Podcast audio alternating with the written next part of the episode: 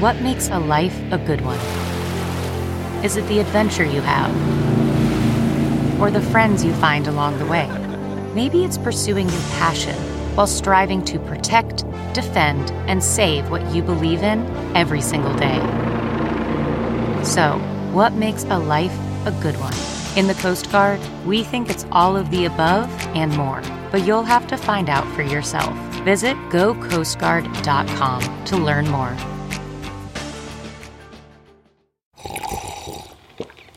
That's not just the sound of that first sip of Morning Joe. It's the sound of someone shopping for a car on Carvana from the comfort of home. That's a good blend. It's time to take it easy, like answering some easy questions to get pre qualified for a car in minutes. Talk about starting the morning right. Just like customizing your terms so your car fits your budget.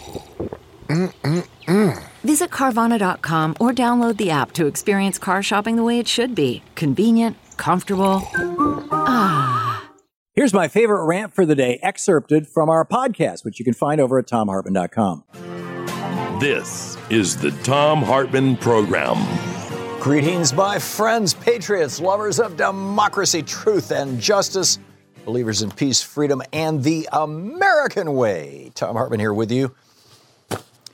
A lot in the news today.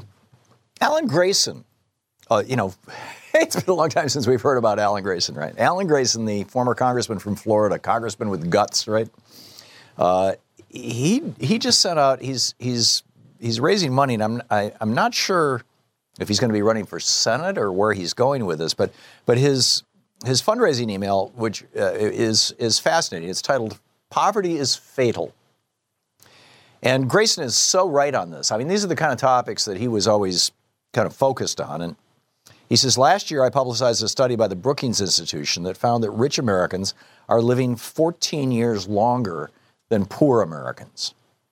And last month we found out why. A medical study in South Africa found that people with significant financial stress, in quotes, were 13 times more likely to have a heart attack. Not 13% more likely, not even 130% more likely, no, 13 times more likely. And he compares, and the, the study, of course, on that stress and the heart attacks was done in South Africa. And he says, well, good news for South Africans, though. South Africa has national health insurance. The United States, which is 10 times as wealthy, does not. Right.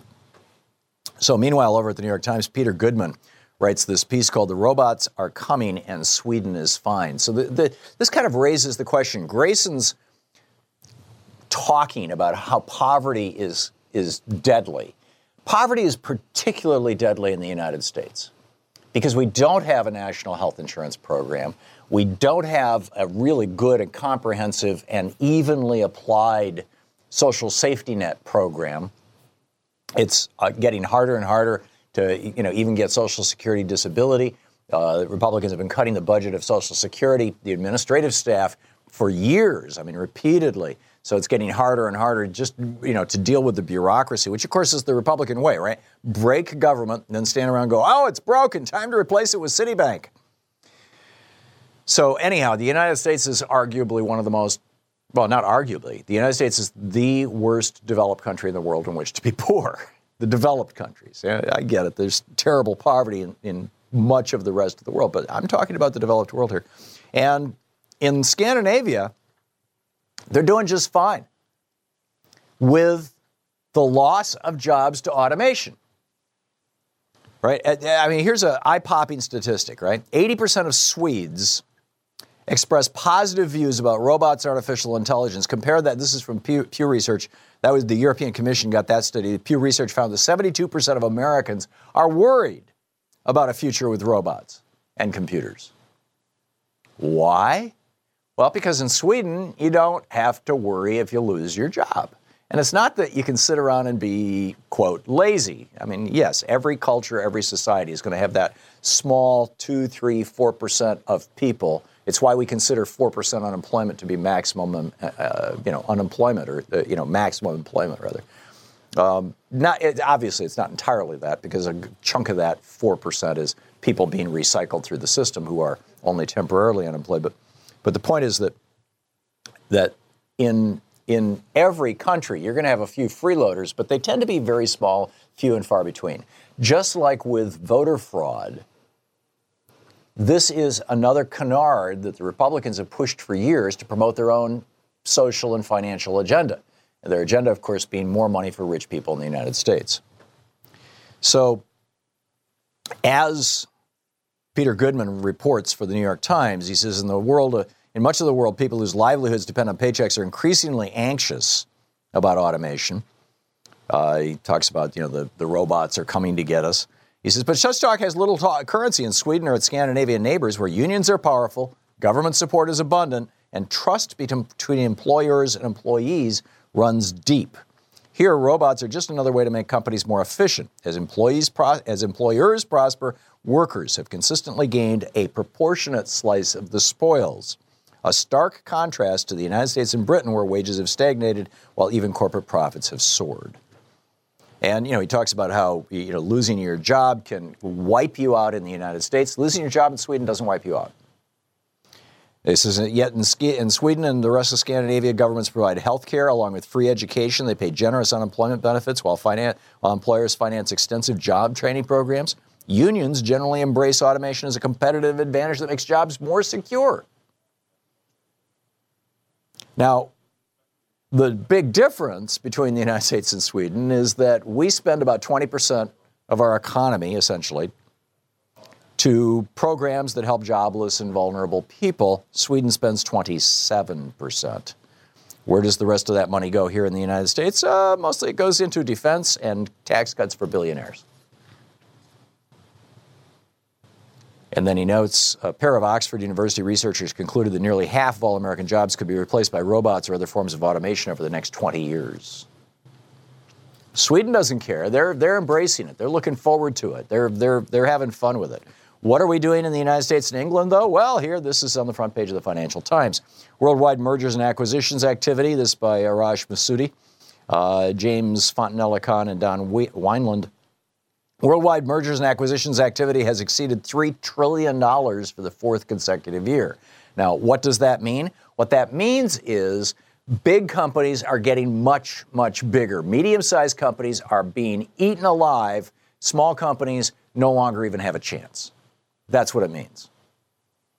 Uh, the, the, again, quoting from the Financial Times, the final month of 2017 was capped by three blockbuster trans, tra- transactions sparked by companies taking action against the threat of disruption from the likes of Amazon, Facebook, and Netflix, which are all moving into new sectors, they say. And they give examples uh, because you know Amazon is going into the pharmaceutical business. The U.S. Big, the U.S.'s biggest drugstore chain, CVS Health, agreed to acquire health care insurer Aetna for about $69 billion. Meanwhile, Amazon's effect on retail worldwide prompted Australia's billionaire Lowy family to sell its global shopping center business, Westfield, to France's Unibail Rodamco for $24 billion. And they, you know, the Century Fox, 21st Century Fox and Disney and all this stuff. And basically what they're saying is that the way that the, well, here, here's what it boils down to. The way that wealth is generated in Sweden, a high tax, strong social safety net country, what's called social welfare demo- or social welfare capitalism or democratic socialism. And the pages of the Financial Times they refer to it as social welfare capitalism, but I, you know, I would call it democratic socialism, as you have all over the you know all over northern Europe. What they do is they share the wealth with everyone in the country. What we do here in the United States is pretty much everything we can, including the most the recent this uh, uh, tax scam from the Republican Party. We do everything we can to make sure that the rich get richer and richer and richer and richer, and that working people are are more and more tightly screwed, squeezed. Why? Well, the Republicans have this weird theory that if people are terrified, if people are unemployed, if people are in a crisis, that they'll work harder. Now, you know, I can give you that short term, you poke somebody with a cattle prod, you're going to get a response. But over a period of time, you're going to, you're going to, you're going to exhaust them. You're going to wipe them out.